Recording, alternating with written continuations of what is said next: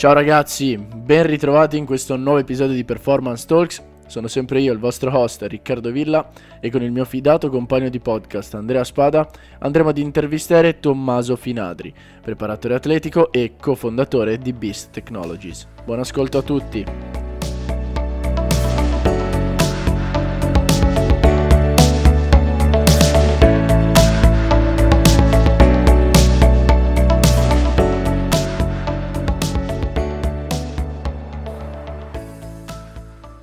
Eccoci ragazzi, ben ritrovati in questo nuovo episodio di Performance Talks. Oggi io e Andrea abbiamo il piacere di avere con noi Tommaso Finadri. Benvenuto Tommaso. Benvenuto. Ciao, grazie. Allora, partiamo subito e fai una breve presentazione di te stesso agli ascoltatori parlando un po' dei tuoi studi e di quello che stai facendo ora.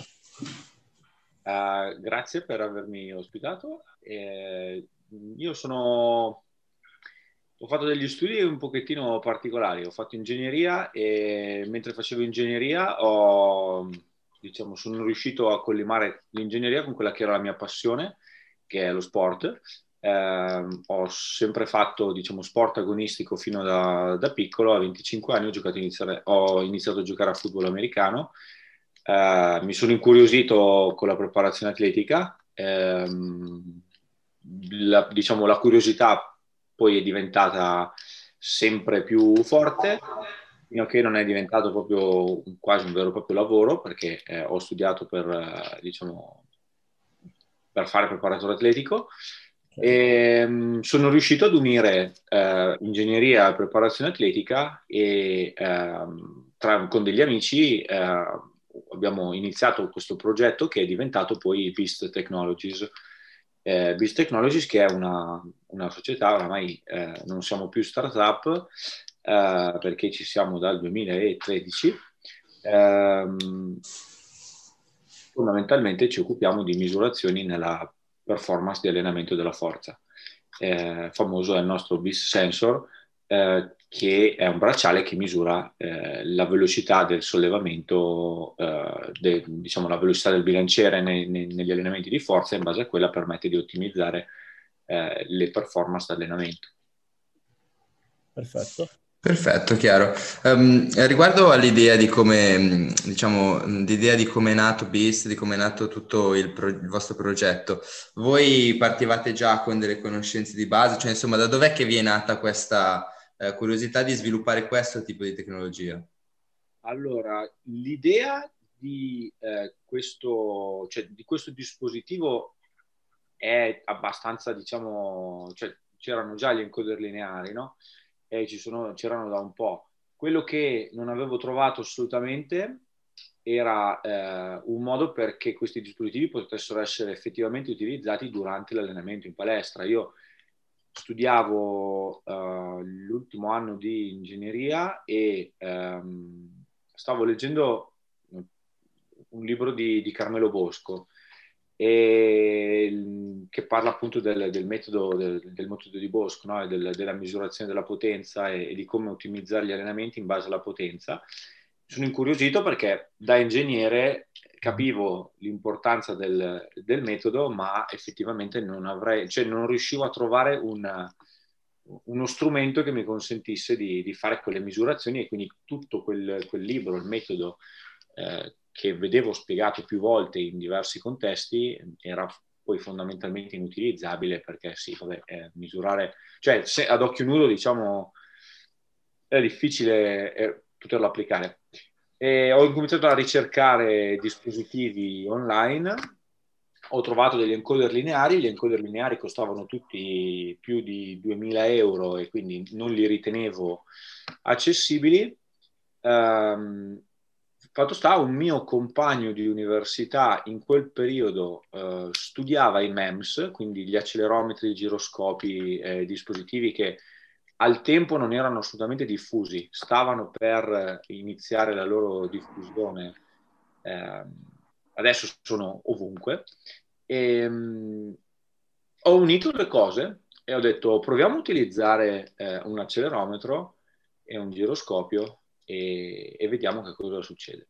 Eh, per un po', diciamo, l'idea è rimasta un'idea, appunto, fino a che eh, non ho incontrato, cioè non ho incontrato, fino a che non ne ho parlato con eh, un mio amico eh, d'infanzia eh, che è Vittorio, eh, Vittorio Endler, e, e, abbiamo incominciato a parlare di come potevamo effettivamente sviluppare questo progetto, per cui poi diciamo tutti avevamo il nostro, lavoravamo, uh, studiavamo, uh, insomma avevamo i nostri impegni, abbiamo incominciato a incontrarci nei weekend, eh, abbiamo incominciato a reperire insomma le, i, dispositivi e ci siamo chiusi in palestra praticamente nel mio studio dove, eh, dove lavoravo e abbiamo sviluppato il prototipo del progetto. Eh, Vittorio poi è molto intraprendente e ci ha iscritto uh, a una competizione per startup a Milano.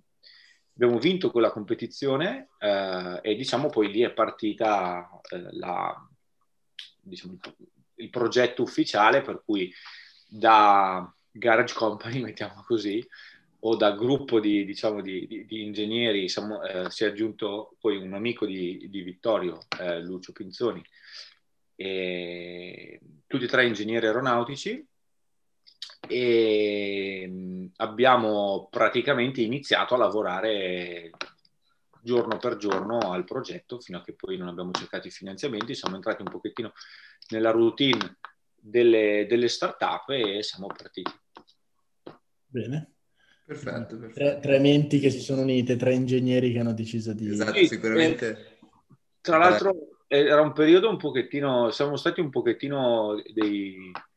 Um, cioè, se, se, fossimo, se, se, fossimo partiti probabilmente un anno dopo, magari sarebbe stato tardi per certe cose, ma avremmo potuto uh, fare leva su tantissime cose che in realtà sono diventate, diciamo, di, um, sono diventate più accessibili proprio mentre noi eh, facevamo il percorso delle start-up, dagli acceleratori a, eh, proprio al, al, mondo delle start-up, all'intelligenza artificiale, a un sacco di cose che, eh, che insomma sono state lavoro che abbiamo dovuto, che abbiamo dovuto attraversare.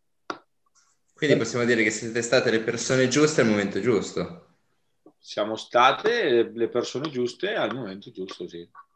sì. Bene, bene.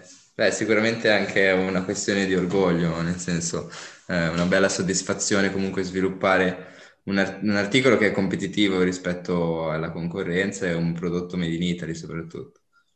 Sì, eh, noi ci consideriamo comunque assolutamente competitivi, siamo partiti poi con il botto perché eravamo, quando siamo partiti con, eh, con Beast Technologies proprio nel passaggio da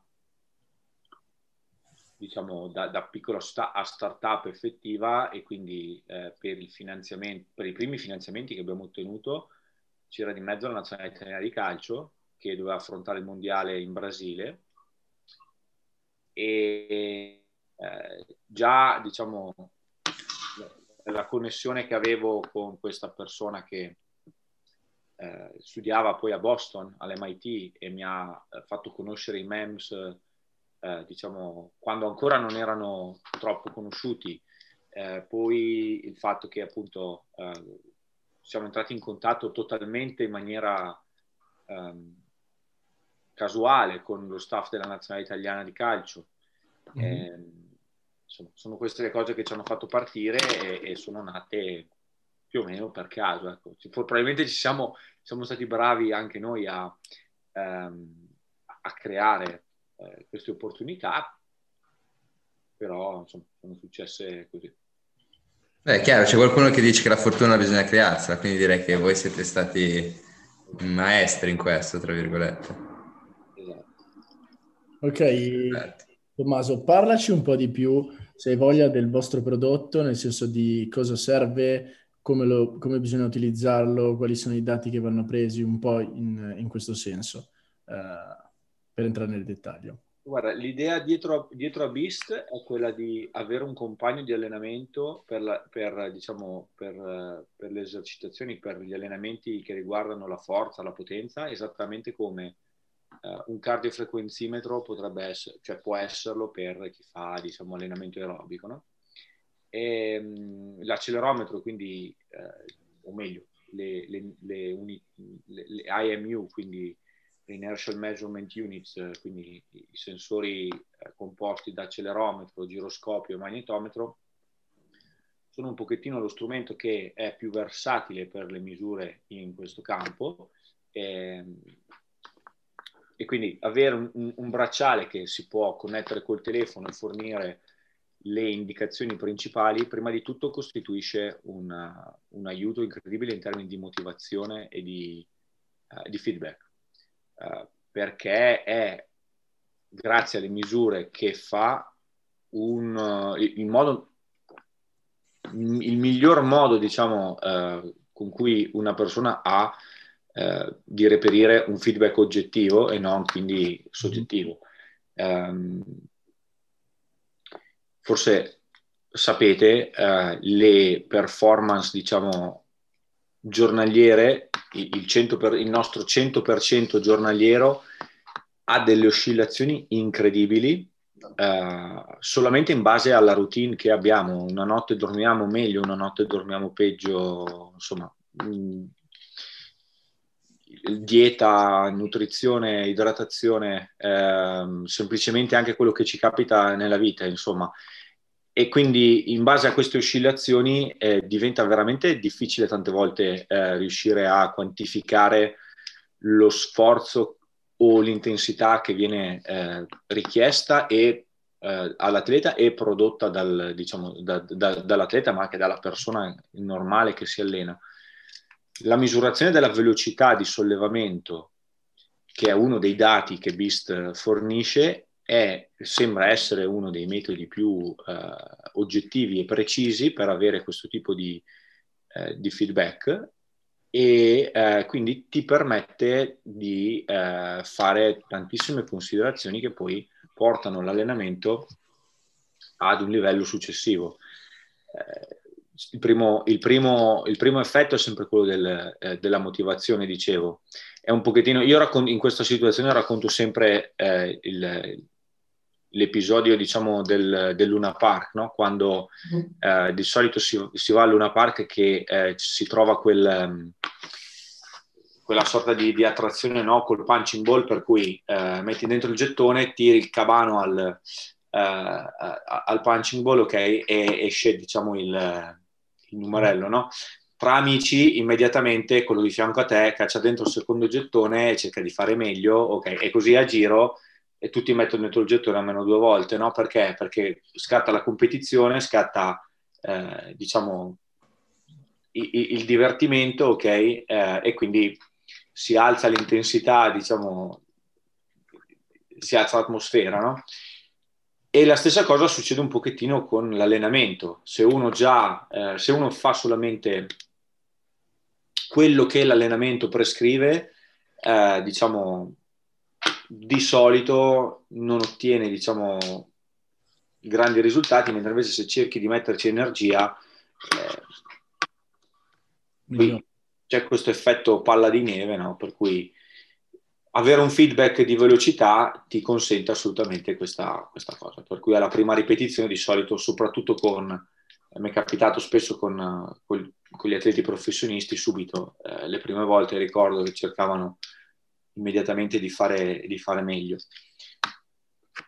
Aspetto motivazionale, aspetto poi eh, più diciamo metodologico, tecnico, legato appunto alla, all'oggettività del, del, dato e quindi della velocità e quindi del velocity based training, quindi l'allenamento basato sulla velocità che eh, è un, secondo me, un metodo incredibile per eh, prescrivere e regolare, autoregolare anche gli allenamti.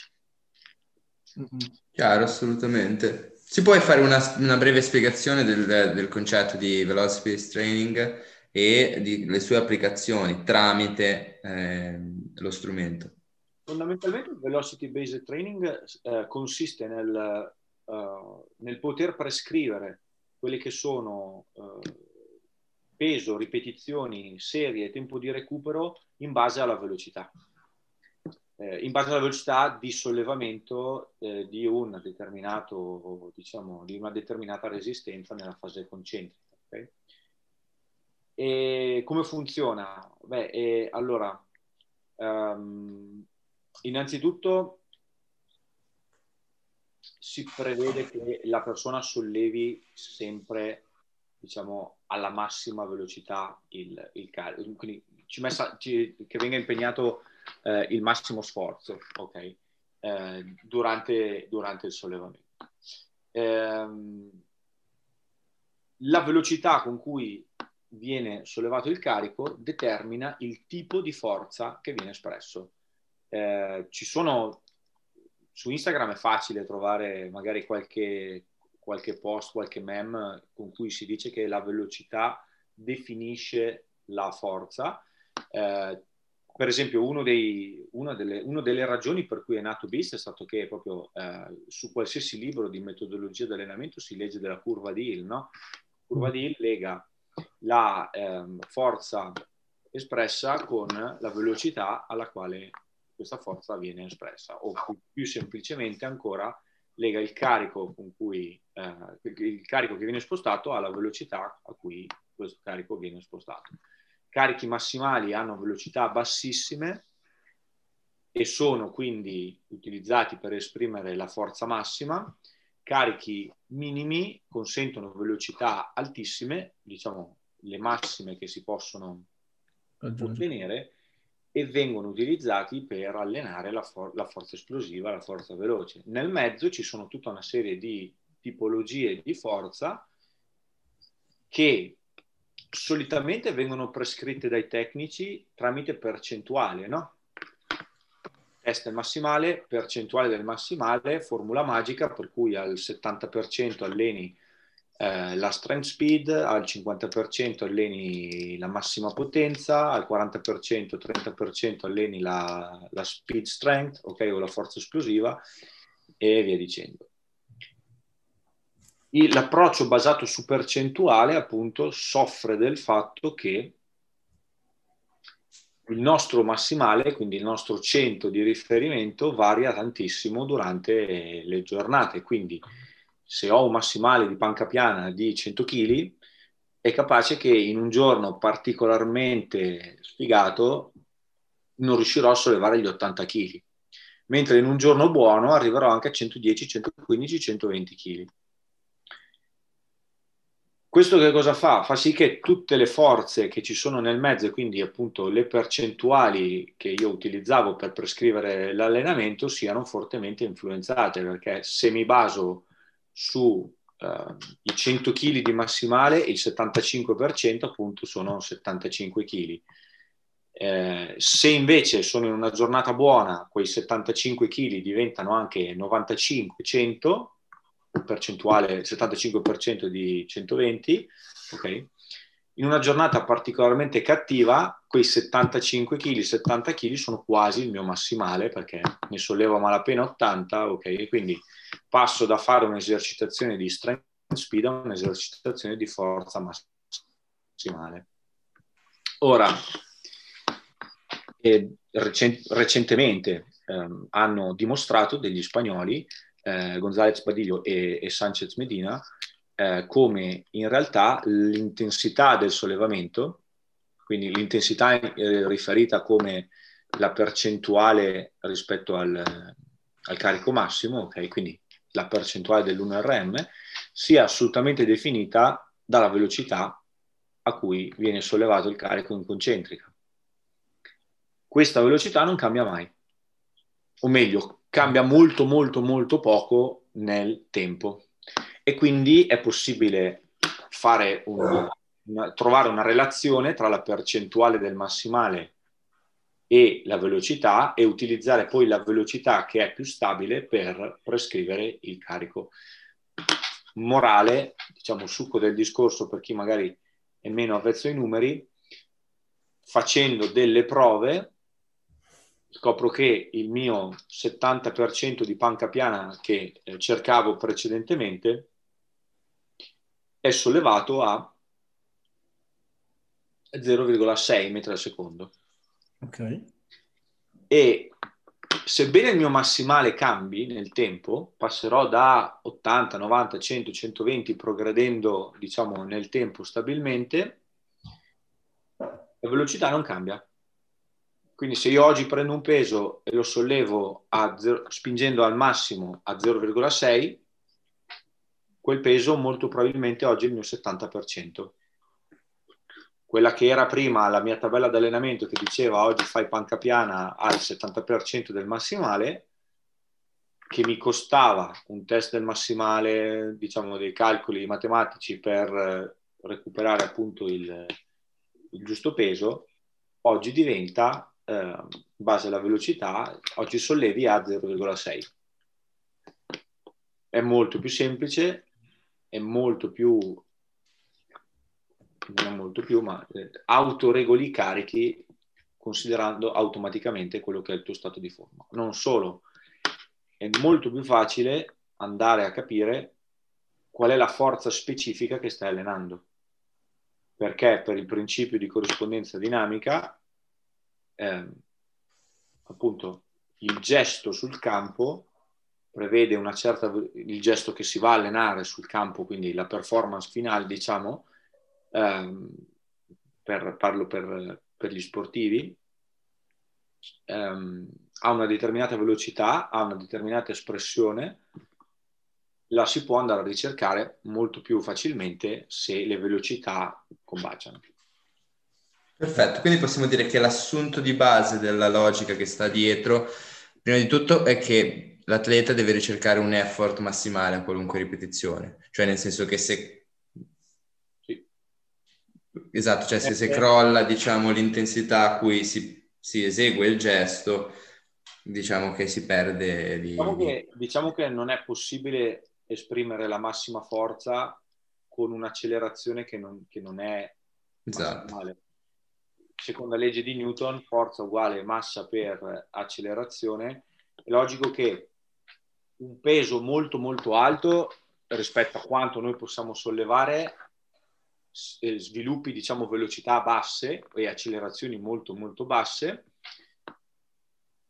l'intento però deve essere sempre quello di alzarlo in maniera eh, il più veloce possibile quindi di imprimere la massima accelerazione possibile. La stessa cosa dall'altra parte una massa un peso molto molto piccolo consentirà invece velocità più elevate.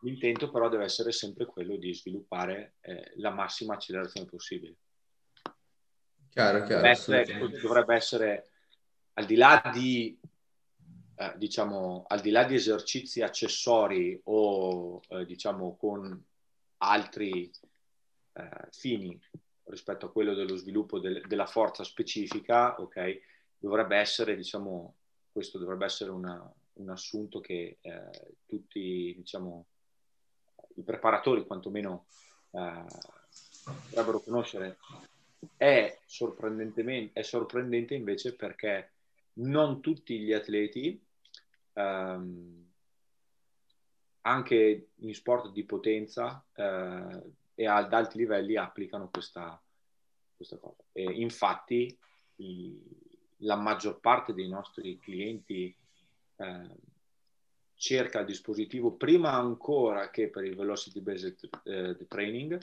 per l'aspetto motivazionale cioè vogliono fornire agli atleti il feedback visivo istantaneo che permette all'atleta di spingere al massimo perché non è abituato. Questo è successo tanto in, in diversi sport, eh, so, più facile con, con le donne, con, con, con, le donne nella pallavolo, nel basket, eh, però è successo e, ed è ancora oggi uno dei motivi per cui tanti utilizzano e ricercano proprio questo tipo di dispositivi. Diventa anche una sorta di autoregolazione dell'atleta, cioè, l'atleta poi sa anche come alzare un determinato carico. Sì, ti abitui a, cioè, certo, eh, ti abitui dopo, dopo un, un, brevissimo periodo di, diciamo, di, di dimestichezza, ti ricordi che quei pesi li sollevi a quelle velocità e quindi sai subito regolarti proprio sul fatto che, ok, di solito questo peso qua, al di là della, mia, della sensazione che hai durante il giorno, sto, mi sento meglio, mi sento peggio di, diciamo, di ieri, però sai che i 100 kg salgono a una determinata velocità e quel giorno lì eh, non la stai ottenendo o stai andando oltre, quindi è una buona giornata. Chiaro che secondo me è interessante questa parte del creare una sorta di profilo dell'atleta a seconda delle, del carico e di conseguenza delle velocità a cui quel carico si deve spostare. E questo crea, come, come hai detto precedentemente tu, un certo grado di coscienza delle capacità che ha, proprio, che ha l'atleta. E quindi si rende subito conto se effettivamente è in una condizione di fatica, cioè se è stressato oppure se è la giornata buona e quindi si può, si può, si può spingere, insomma. Sì, capisci anche eh, in una, cioè nell'ottica dell'allenamento, diciamo, individuale, eh, per tantissimi sport crei un, una fotografia molto accurata della, della, dell'atleta.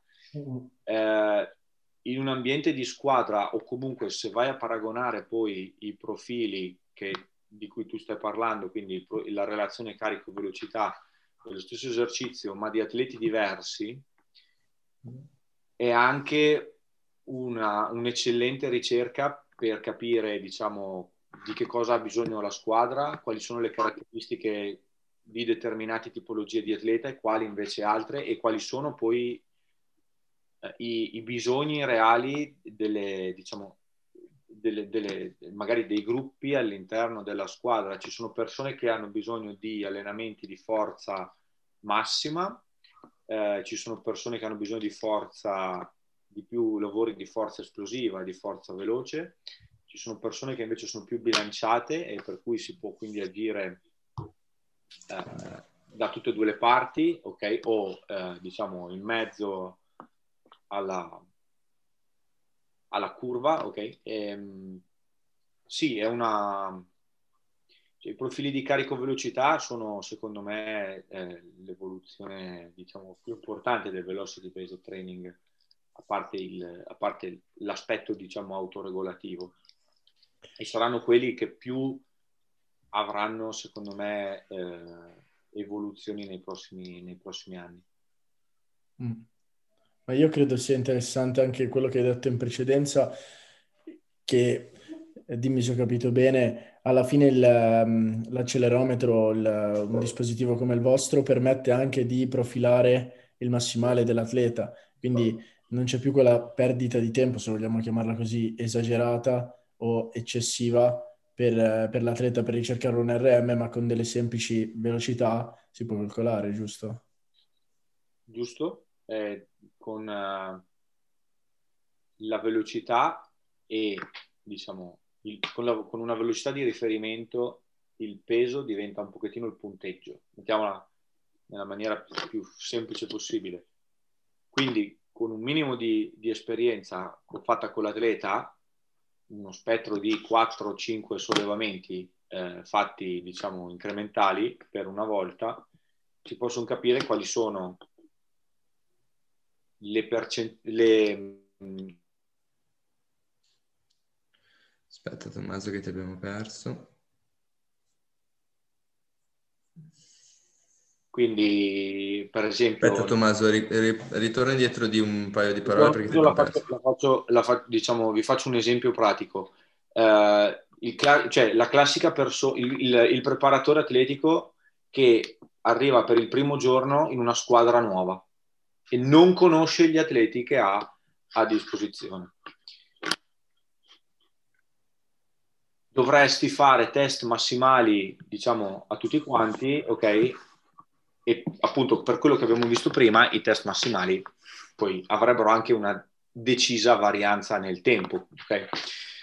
Con il profilo di carico velocità, invece, si possono velocemente conoscere quelli che sono i carichi indicativi di ogni giocatore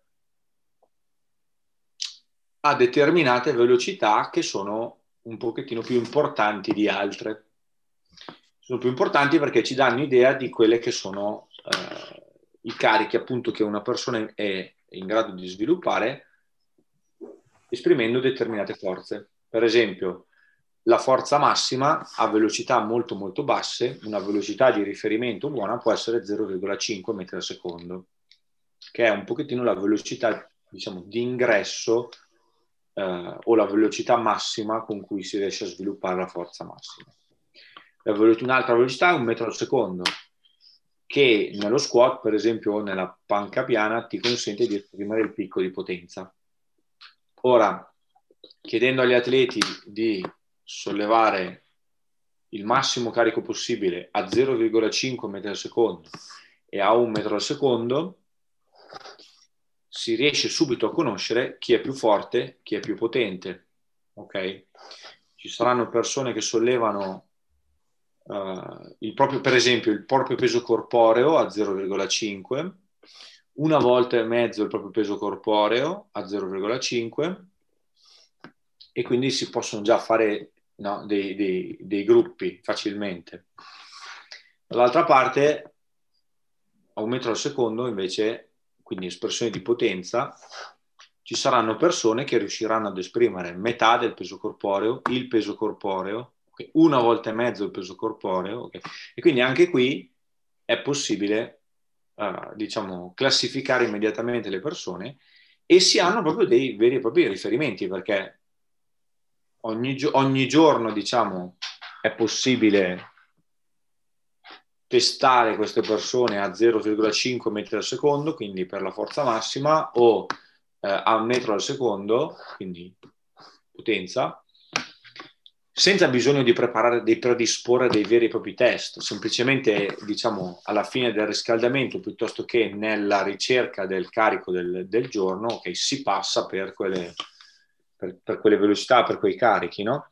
E quindi il giorno che fai i 100 kg è un giorno magari medio, il giorno che ne fai 105 è un giorno buono, il giorno che ne fai 95 è un giorno scarso. Diciamo. Hai già il riferimento per la persona, ok? Dopodiché ci saranno gli atleti, diciamo, eccellenti che fanno due volte il proprio peso corporeo a 0,5 e una volta e mezzo il proprio peso corporeo a un metro al secondo, ok? Quindi atleti forti ed esplosivi. Ci saranno quelli che saranno molto forti, che fanno due eh, volte il peso corporeo a 0,5, ma non fanno un met- un, um, una volta il proprio peso corporeo a un metro al secondo. Quindi sono, sono forti, ma non sono potenti e magari c'è la persona contraria che ha una bassa forza massima, quindi non solleva due volte il proprio peso corporeo a 0,5, però ha delle buone performance ugualmente a eh, un metro al secondo. Ovviamente non si potrà sollevare di più un metro al secondo rispetto a 0,5, non si troverà mai quella persona, però insomma il, um, i riferimenti sono, in questo senso sono molto semplici. Ecco. Chiaro, chiaro. Poi una cosa secondo me molto interessante è che online ormai è facile trovare eh, la divisione di velocità a seconda della, della, mm, del tipo di forza che si vuole allenare, quindi ci sono dei buoni, eh, delle buone linee guida. La tabella, eh, intendi la, la, tabella degli speed range che aveva Mann? Sì. Quella noi l'abbiamo inserita direttamente nella, nell'applicazione proprio per, proprio per quello. Eh, sì, beh è, fon- cioè, certo. è, fondamentale quella, sì. Sì, è fondamentale, più che altro è anche, um, è, resta fondamentale per il consumatore che sia atleta o preparatore atletico per avere, eh, diciamo, una lettura della situazione con più facilità e quindi con più, più, più facile, più, più semplice, più, più veloce. Sì, e sicuramente... Incomincia anche a, incominciano anche ad esserci eh, in... Uh in letteratura, insomma, non, senza andare a cercare, diciamo, paper di ricerca scientifica, ma anche proprio semplicemente libri sull'allenamento, incominciano ad esserci eh, tantissimi riferimenti a delle velocità specifiche. Chiaro. Per esempio, eh, se guardi, vabbè, eh, West Side Barbell, per esempio, da sempre cita 0,8 come eh, la velocità di quello che dovrebbe essere il dynamic effort, okay? che è la giornata di allenamento più esplosivo, diciamo, eh, e 0,8 un pochettino il confine tra eh, la zona, cioè l'ingresso nella, nella, nella strength speed, okay? quindi esatto. nella zona eh, più pesante del, del, del, picco di potenza. Eh, se vai a leggere i libri di, di Carlo Buzzichelli e di, e di Tudor Bompak, eh, Carlo ehm, consiglia spesso l'allenamento, per esempio, intorno a 0,7 metri al secondo, che è abbastanza, diciamo, in linea con, uh, con il resto. Esatto, sì, sì, sì. Per la forza 0,5, per esempio. Eh, ci sono, ci sono tanti, diciamo, iniziano ad esserci tanti... Um, riferi- cioè tanti, tanti, tanti, tante diverse fonti che incominciano a convergere su determinati eh, valori. Quindi si può dire che fondamentalmente il velocity based training è mm, in un certo senso il miglioramento della, della prescrizione delle percentuali perché così è più effettivo più efficace rispetto a quello che è il naturale la, natu- la naturale on- ondulazione delle, della performance dell'atleta durante le varie giornate e quindi forse si può dire che è lo step successivo, cioè quello che mancava, tra virgolette. Sì, non solo, perché poi in realtà eh, le cose divertenti, secondo me le, le cose divertenti succedono poi con serie e ripetizioni e tempo di recupero addirittura. Nel senso che questo è l'ingresso, per cui diciamo già c'è un po' cioè effettivamente già è, è, è, un, bel, è un bel aiuto, ok? È una, inizia a essere uno strumento già particolarmente utile, toglie un sacco di, di dubbi, di, di, di dubbi, sì, sì. quello che sono le, le percentuali, ok?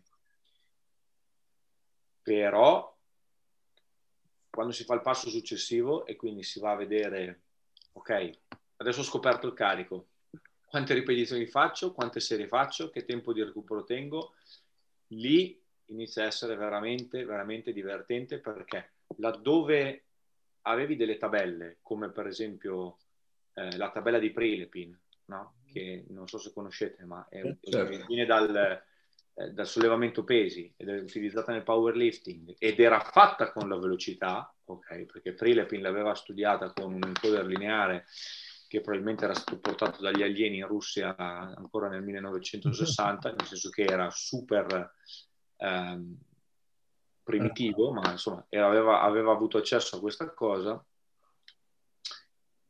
Um,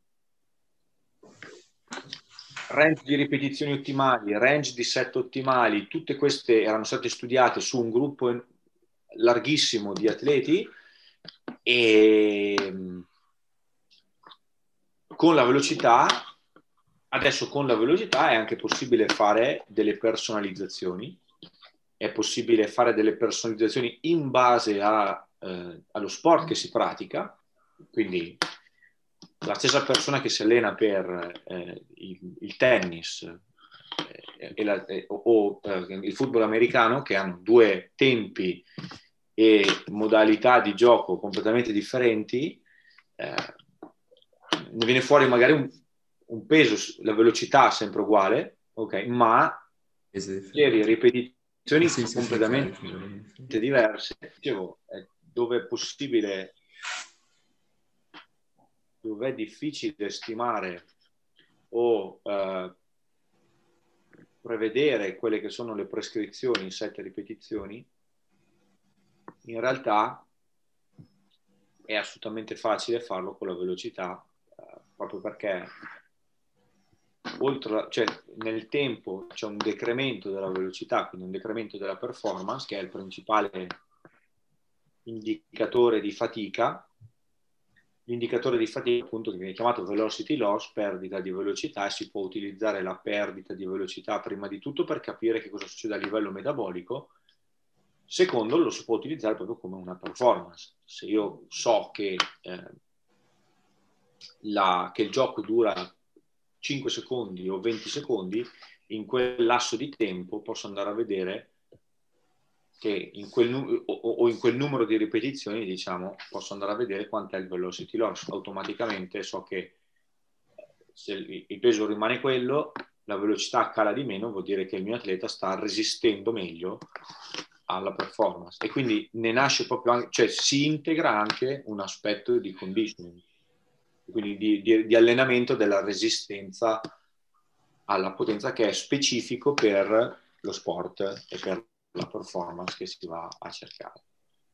Dall'altra parte, se invece si vanno a vedere eh, diciamo, gli aspetti metabolici, anche qua sempre gli spagnoli di cui, i, i dottori spagnoli di cui parlavo prima, quindi, ehm, ma anche altri che si sono poi aggiunti, ehm, hanno proprio studiato come velocity loss drasticamente diversi, molto molto bassi, 5-10% eh, versus, quindi paragonati a velocity loss più marcati, 30-40%, ehm, diciamo, hanno studiato quali sono gli effetti diversi di, di, questi, di queste tipologie di allenamenti.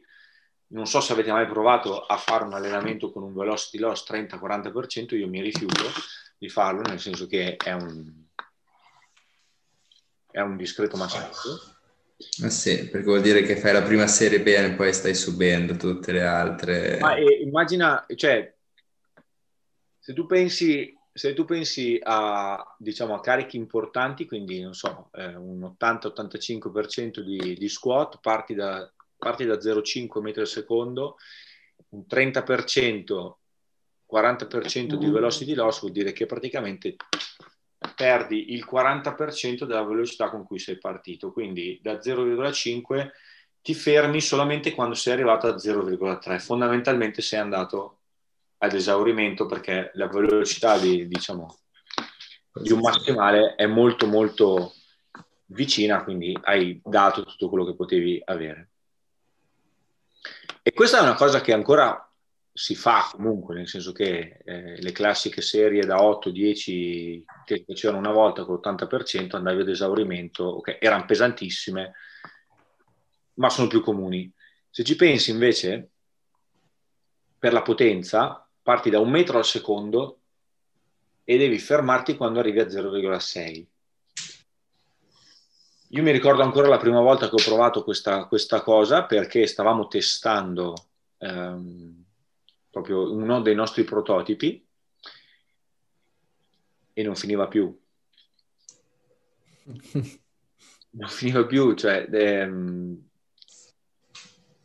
sono allenamenti che cioè, cambia completamente proprio il, il cambia completamente il livello dell'allenamento. Primo perché spingi molto di più all'inizio, quando invece psicologicamente sei tenuto a rispettare a, dar, a, a regolare lo sforzo. Secondo perché comunque è, è, un, è un, salto veramente forte.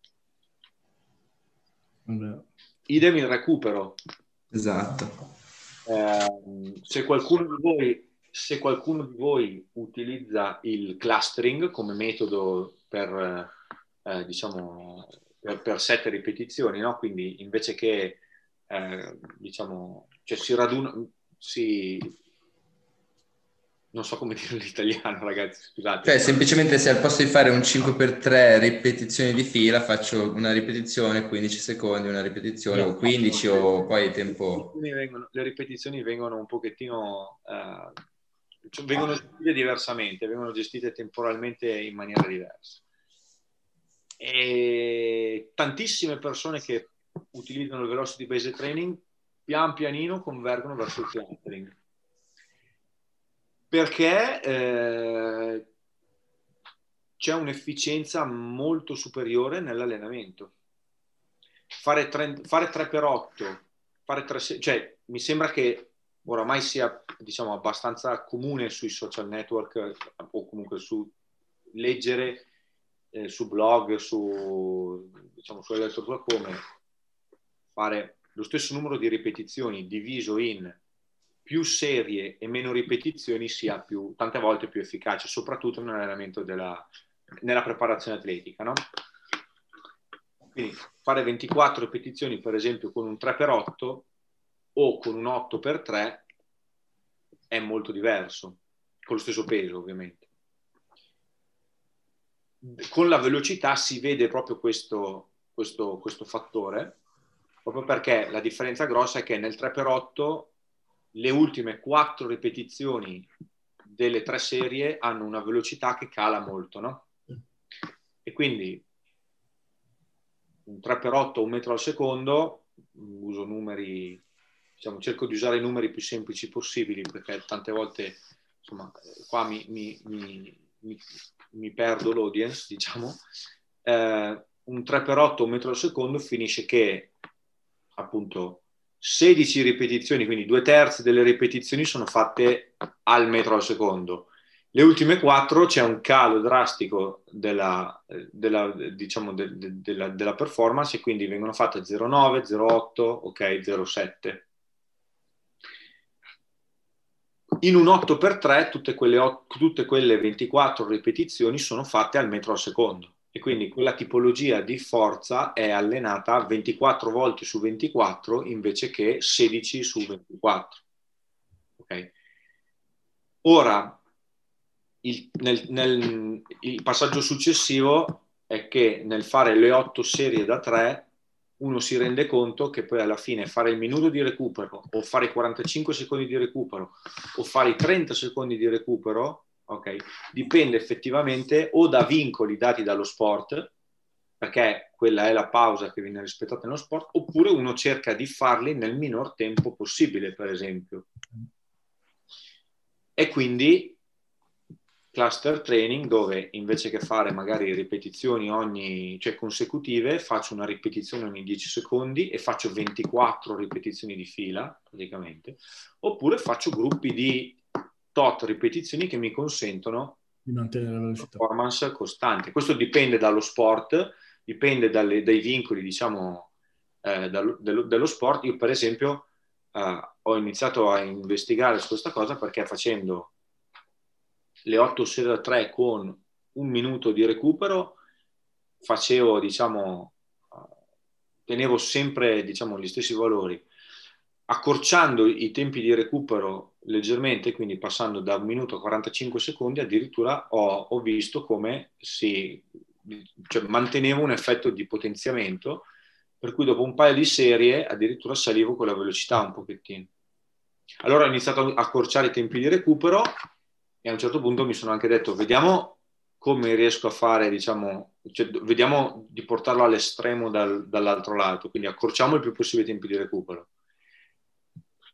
E col tempo sono riuscito a, a, ad, ad, arrivare da, dai 40 ai 30 ai 20 secondi, per cui adesso come riferimento per il mio sport, cioè quindi per il football americano, so che quando sono in forma, diciamo, o meglio, nel periodo di, di, di competizioni voglio fare le 8 serie da 3 con 20 secondi di recupero andando al metro al secondo con uh, i 100 kg per esempio.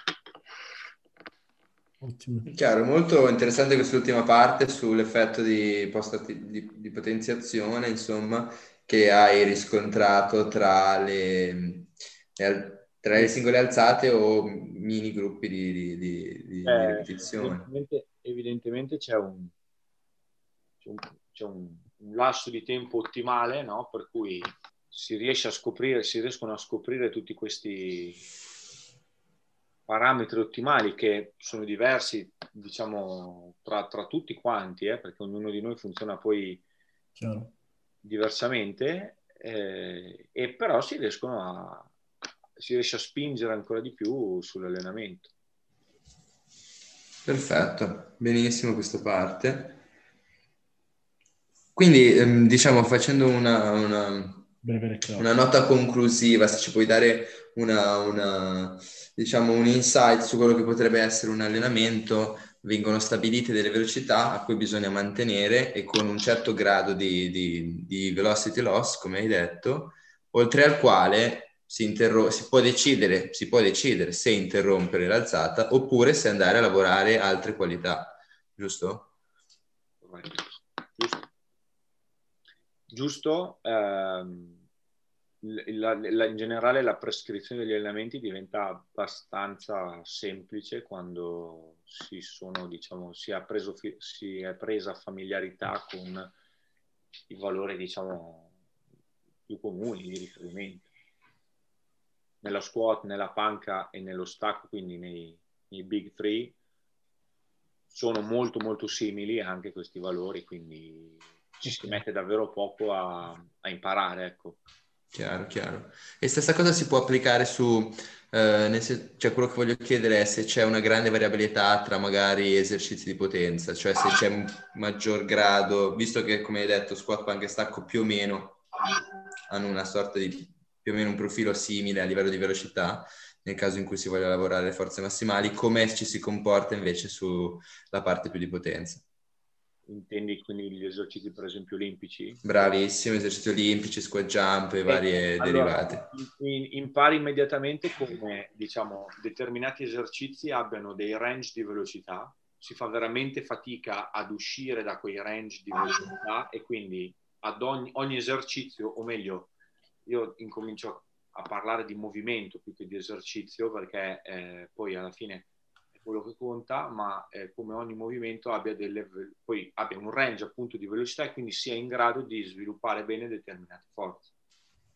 Chiaro, chiaro. Se prendete, se prendete per esempio il, la girata, solamente la girata, quindi facciamo il power clean, ok? Quindi la girata con... Uh, ricevendo, la, la, ricevendo il bilanciere diciamo in alto, non in accosciata, ma a gambe tese, semitese, insomma, è difficile scendere sotto a 0,7 metri al secondo. È difficile Chiaro. fare un power clean sotto. Che resti sotto, ma proprio per la natura biomeccanica del gesto dici che quindi è difficile che... Sì, mm. nel, senso che, nel senso che poi cioè, inizia a diventare una tirata al mento. Okay. Bravo, sì, un po' brutta insomma, cioè che viene un po' brutta anche da vedere. Non è... Mentre invece, per esempio, eh, lo strappo, quindi facciamo un power snatch, è, ancora più veloce, quindi è difficile scendere sotto al metro al secondo. Chiaro, chiaro, assolutamente. Però beh, è molto interessante valutare tutte le, diciamo anche la tipologia di. Di esercizi. E...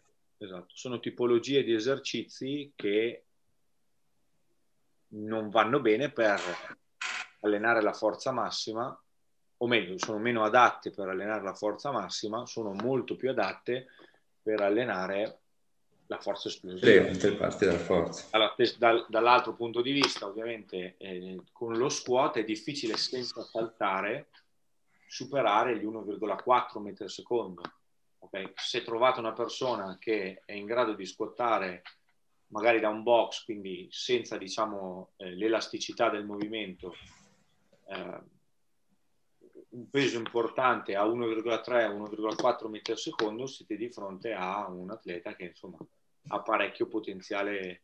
Chiaro, c'ha dei, c'ha dei bei, come dire, c'ha delle belle gambe, nel senso che è un bel, un bel fucile, insomma. Ma la stessa, cosa, la stessa cosa ti insegna, per esempio, come invece, prende, invece che prendere in considerazione il power clean, prendi in considerazione un clean, eh, diciamo, pieno, quindi Completo. girata con la ricezione in squat e, e, poi anche il front squat, quindi la, la, la risalita, allora diventa un esercizio in cui alleni la prima parte in maniera molto esplosiva e una seconda parte in cui alcuni riescono ad allenare la forza massima perché eh, il front squat può essere anche molto molto lento, piuttosto che insomma altre, altre forme di, di forza.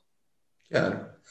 Un'altra domanda che vorrei farti riguarda, prima ci hai accennato, ci hai parlato un pochino del discorso dei, dei feedback e dei cue che vengono che, che, lo strumento può dare all'atleta e al preparatore e secondo me su questo topic ci sono tanti, varie tipologie di studi per quanto riguarda l'augmented feedback, quindi feedback che vengono forniti istantaneamente o feedback che vengono forniti eh, a posteriori oppure non vengono forniti feedback.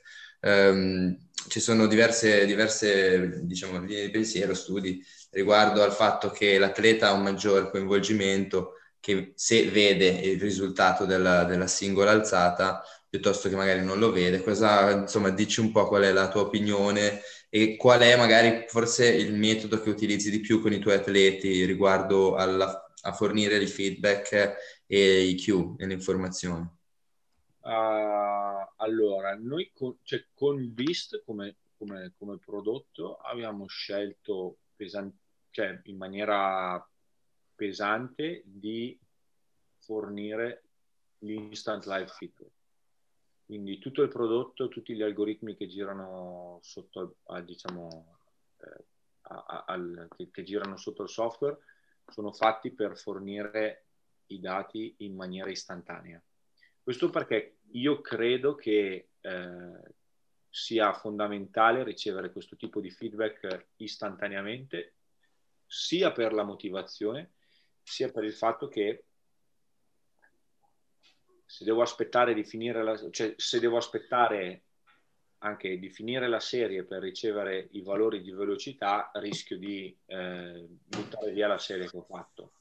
Ok? E quindi ritengo che sia fondamentale per questo tipo di, di dispositivi avere l'instant live feedback. Questo ci costa tantissimo in termini di sviluppo perché con gli accelerometri fare questo tipo di, diciamo, di, di, di, misurazioni dal vivo è difficilissimo. Eh, infatti, diciamo, è costante la diatriba tra encoder lineare no, e, e, accelerometro. L'encoder lineare ha il vantaggio che il dato di velocità è misurato direttamente, insomma, e, o, o, meglio, non è la misura che, che non è affetta da, da nessun tipo di, di rumore, di disturbo, versus un accelerometro in cui il dato è stimato da algoritmi. Uh, come allenatore ritengo che, uh, ho, cioè, ho visto invece scelte diverse anche. C'è l'allenatore che assolutamente, ovviamente, eh, abbraccia questo tipo di, di scelta eh, e quindi dà direttamente all'atleta la misura visibile. Noi per questo abbiamo fatto anche una leaderboard che è disponibile con, con i prodotti, per esempio, di più alta gamma, quelli per, per, per le squadre, e quindi gli strength pack, eh, per cui tutti gli atleti, i dati di tutti i BIST vengono raccolti e messi a disposizione su una pagina internet e, e tutti gli atleti sono un pochettino in competizione, anche se non sollevano allo stesso, allo stesso rack, insomma. Dall'altra parte c'è anche il... Eh, ho visto anche tanti allenatori che invece non mettono a disposizione la misura all'atleta, ma la tengono solamente per loro stessi per semplicemente capire se stanno utilizzando il peso o meno. Questo perché in alcuni contesti eh, poi l'atleta pensa troppo alla spinta e troppo poco alla tecnica e quindi diciamo poi la, la, l'esecuzione del gesto ne viene meno e, e, e quindi a catena diciamo, cadono determinate, determinate, cose. Piuttosto che ho visto anche allenatori eh, in campo femminile che hanno fatto la, che, hanno, diciamo, che prendono la, la curiosa scelta di non mostrare proprio eh, affatto le misurazioni agli atleti questo è successo soprattutto con atleti, eh, con atlete, donne, perché ritenevano che fossero, diciamo, psicologicamente troppo influenzate da questa cosa e non volevano, diciamo, che eh, l'atleta soffrisse di alti e di bassi troppo eh, marcati, insomma. E quindi fondamentalmente si teneva, si teneva per sé i dati. Mm, non ho, diciamo, io personalmente quando posso metto, cioè, metto a disposizione, credo che sia, diciamo, eh, abbastanza, un, cioè che, che, che, ci siano tantissimi pro e pochi contro, ecco. Il motivo per cui non, non faccio, cioè il motivo per cui non, non mi limito, diciamo, eventualmente nella, nel, nell'esposizione è semplicemente che uno perde completamente di vista la tecnica in esercizi che magari sono un pochettino più comple- com- complessi. Una cosa in cui secondo me aiuta tantissimo, eh, soprattutto in questo periodo, in questo ultimo anno dove ahimè siamo tutti chiusi in casa e è difficile allenare di persona, è l'allenamento a distanza. Nel senso che la prescrizione dei carichi, è, io alleno i miei compagni di squadra, i miei, diciamo, i miei amici nel, nel football americano da otto anni e non sempre ho, anzi ho poco avuto l'opportunità di, di allenarli eh, diciamo, con me perché io ero a Milano e loro erano a Roma, per esempio. E secondo me cioè, n- non esiste un metodo più fa- così facile, così efficace come la velocità per prescrivere i carichi, nel senso che le percentuali che si utilizzavano, cioè che io dico si utilizzavano, ma ehm, se lasci l'atleta indipendente in queste cose succedono spesso dei mezzi disastri, sessioni di allenamento completamente perse, con la velocità sei sicuro che non ne sbagli una. Chiaro, chiaro, ti permette di standardizzare e di, diciamo, di fornire un, un, un, programma più facile da, da attuare e, e, di non lasciare che l'atleta, come hai appena detto, si faccia prendere la mano fondamentalmente e magari... Comunque la classica cosa che succede è esatto. l'atleta che fa il, cioè è, è, la situazione all'80% in cui no, eh, l'ego dell'atleta prende il sopravvento e quel giorno non ne hai, però ne devi avere perché non è possibile che non ce li hai, quindi quello lo sollevi e anche se lo sollevi a un centimetro all'ora, ok, eh, fai lo stesso quel peso perché sai che la volta scorsa hai fatto quel, cioè l'hai sollevato, no? Chiaro, chiaro, assolutamente.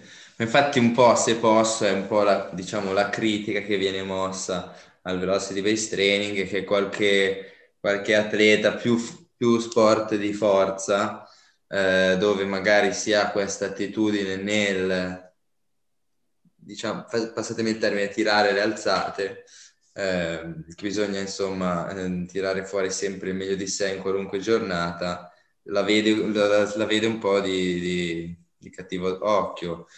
Mm, questo un po' immagino che sia diciamo una, una, una, vostro, una vostra sfida, tra virgolette, cioè educare anche.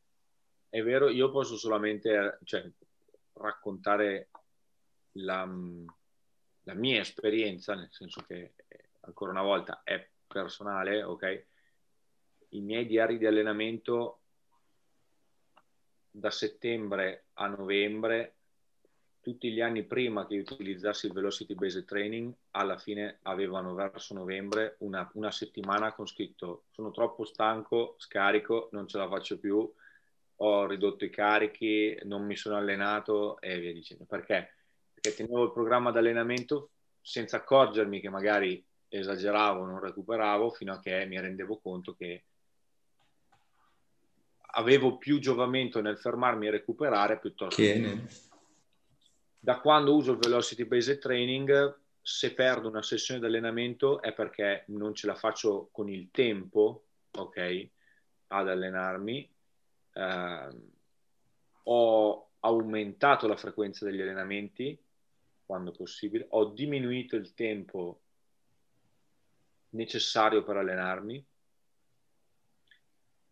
ed è mm, incredibilmente più facile eh, come, prepara- come, preparatore, come allenatore prescrivere i carichi perché laddove veramente dovevi pensare, de- decidere, adesso va da sé, cioè il, il programma mm. di allenamento fondamentalmente è già fatto per una buona parte, si tratta di capire i movimenti, capire la reazione dell'atleta al programma, eh, sei molto più certo dello stimolo che stai dando, ok? Ehm, e quindi hai un'immediata anche, cioè hai una più facile lettura di quella che è la reazione allo stimolo che dai, se tu sei sicuro che lo stimolo è sempre quello, ok?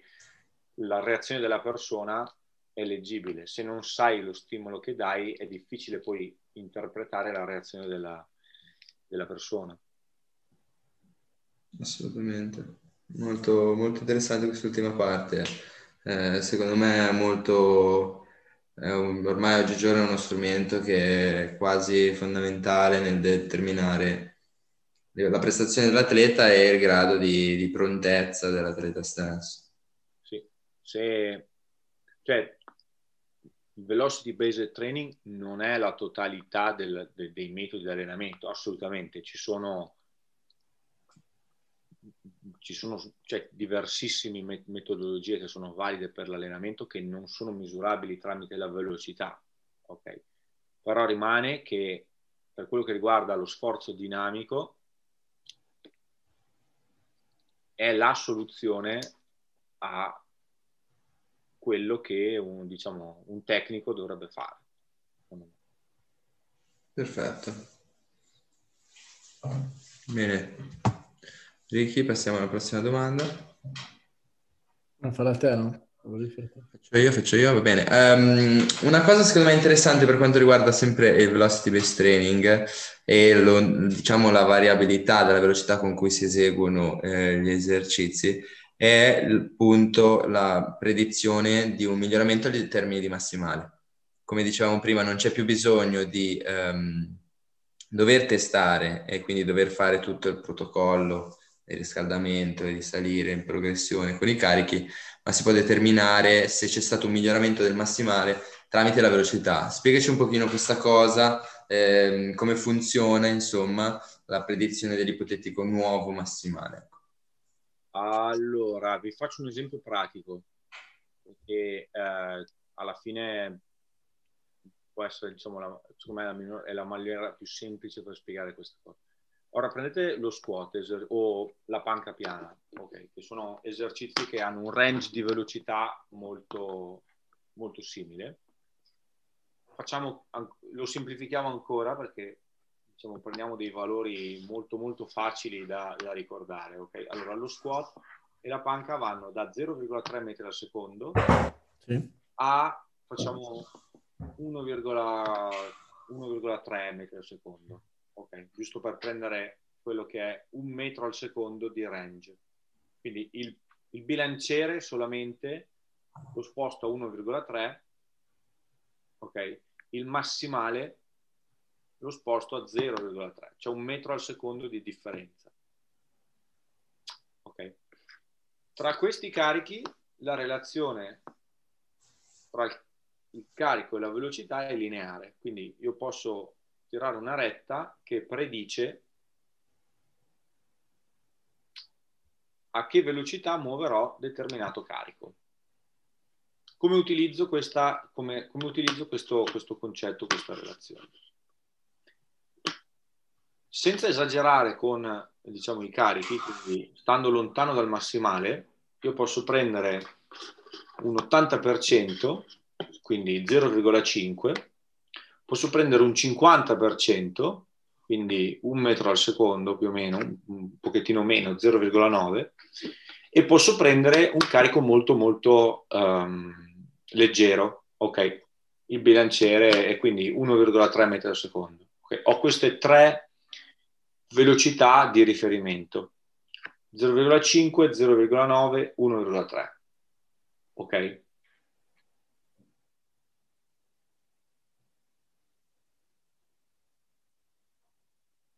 Tommaso, ti abbiamo perso un attimo. Di solito... Ti abbiamo perso un secondo, scusaci. Riesci a fare un piccolo rewind? No, abbiamo queste tre velocità di, di riferimento, no? Eh, vado dalla più veloce, quindi carico più basso, 1,3, 0,9 metri al secondo e 0,5 metri al secondo. Ok? Qualsiasi sia il carico che io vado a sollevare quel giorno, qualsiasi tipo di allenamento io voglio fare quel giorno, farò un warm up e salirò col carico progressivamente. E quindi è facile che io incontri queste tre velocità. No? Ok.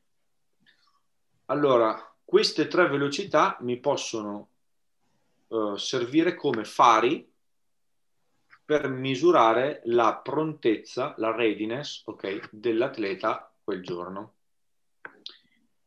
1,3 è una velocità relativamente alta ed è un'espressione di forza esplosiva.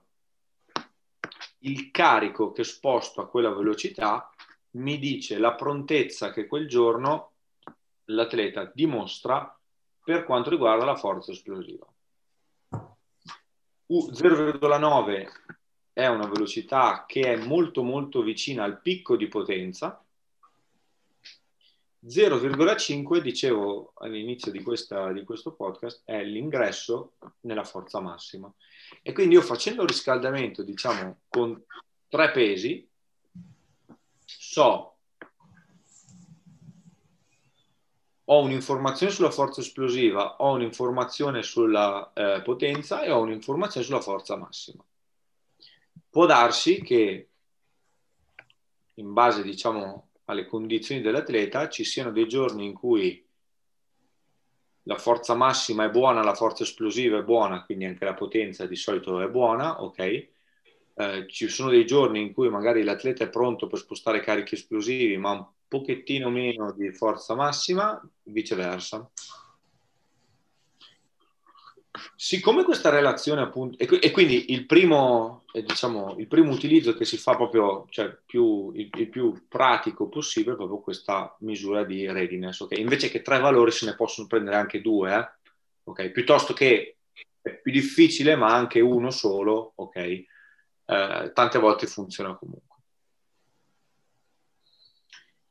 Tutto ciò è appunto relativo anche al massimale, nel senso che c'è proprio una relazione matematica lineare, quindi una retta. Se cambiano questi valori, cambierà il massimale. Il massimale altro non è che una stima del carico spostato a una velocità ben specifica. Nel caso dello squat è intorno agli 0,3 metri al secondo, nel caso della panca simile, nel caso degli stacchi è un pochettino sotto. Okay. Per cui un metodo molto valido poi per analizzare più nel dettaglio quelle che sono le caratteristiche di un atleta può essere proprio quello di stilare un profilo carico-velocità. Profilo carico-velocità che eh, si fa con appunto dei carichi incrementali, si prende il, si misura diciamo, la velocità a cui è stato spostato un determinato peso, prendono dei pesi che siano distanti sia in termini diciamo, di, di, di peso che anche di velocità espressa e poi eh, si fa un'interpolazione lineare, quindi si traccia la retta che passa più vicina possibile ai, alle coppie di punti che, si sono, che, che sono state trovate. Okay. A quel punto si può stimare, per esempio, eh, la performance dell'atleta in quell'esercizio, qualsiasi sia la velocità, qualsiasi sia il carico. Perché è sufficiente entrare, diciamo, la retta ha un'equazione, ok? Eh, semplicemente si mette il valore del carico, per esempio, e la retta darà la velocità attesa piuttosto che il contrario. Per andare un pochettino più nel, anche nel, nel tecnico, poi diciamo, il concetto è quello del, dell'area sotto alla curva, quindi dell'area, immaginate eh, la retta che si crea a, a un triangolo, no? Quindi massimale e eh, velocità massima, mettiamola, quindi la velocità massima che riesce a esprimere con un carico nullo. Eh, questo triangolo ha un'area maggiore, maggiore è la capacità del soggetto di esprimere potenza. Quindi, diciamo, geometria di base massimale per velocità massima diviso 2 mi dà una stima della potenza massima che questa persona è in grado di esprimere. Se il massimale aumenta ma la velocità massima diminuisce, potrebbe essere diciamo, un problema per le performance esplosive della persona Viceversa, se la velocità aumenta ma la forza massima decresce, c'è un calo di, di forza massima. Di solito quello che si cerca, se conoscete il metodo coniugato, funziona proprio su questo tipo di, cioè alla fine funziona su questo tipo di, di concetto, faccio una sessione in cui alleno la forza massima, quindi tiro una martellata alla curva da questo lato, spero che di qua rimanga tutto fermo, alla volta dopo faccio una sessione esplosiva di modo che tiro una martellata in qua alla curva, una martellata in qua, una martellata in qua, una martellata in qua, una martellata in qua, la potenza praticamente continua a salire, la forza massima continua a salire, la forza esplosiva continua a salire. Il concetto è un pochettino quello ed è, diciamo, la reazione del soggetto a questo tipo di allenamento è anche il motivo per cui eh, è sempre utile, secondo me, ehm, allenare sempre due velocità diverse. Perfetto. Bellissimo, fantastico Tommaso, erano esattamente quello che volevamo, volevamo sapere. Insomma. E quando hai a disposizione, cioè questi sono, secondo me sono tutti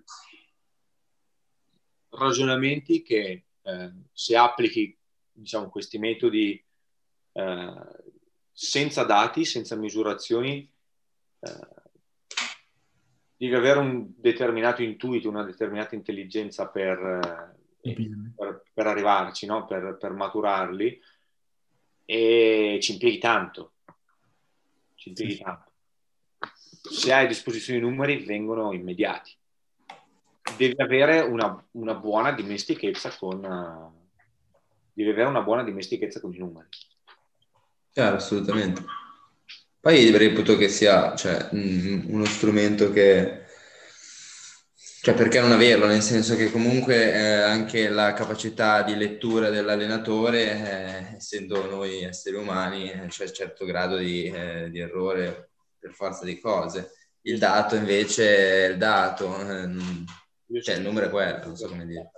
Cioè, come ogni tecnico ha la calcolatrice, o diciamo lo strumento, uno strumento che misura la velocità è diciamo il, il, uno strumento essenziale del, del preparatore atletico sicuro, eh, di tanti anche personal trainer che applicano determinate metodologie sicuramente. Ed eccoci arrivati ragazzi alla fine di questo undicesimo episodio di Performance Talks. Ci tengo nuovamente a ringraziare di cuore Tommaso Finadri per essere stato qua con noi e vi ricordo di seguirci su Instagram e su Telegram. Ci trovate sotto il nome Obiettivo Performance, dove tutti i giorni portiamo informazione costante ed evidence based per quanto riguarda la preparazione atletica. Grazie ancora a tutti.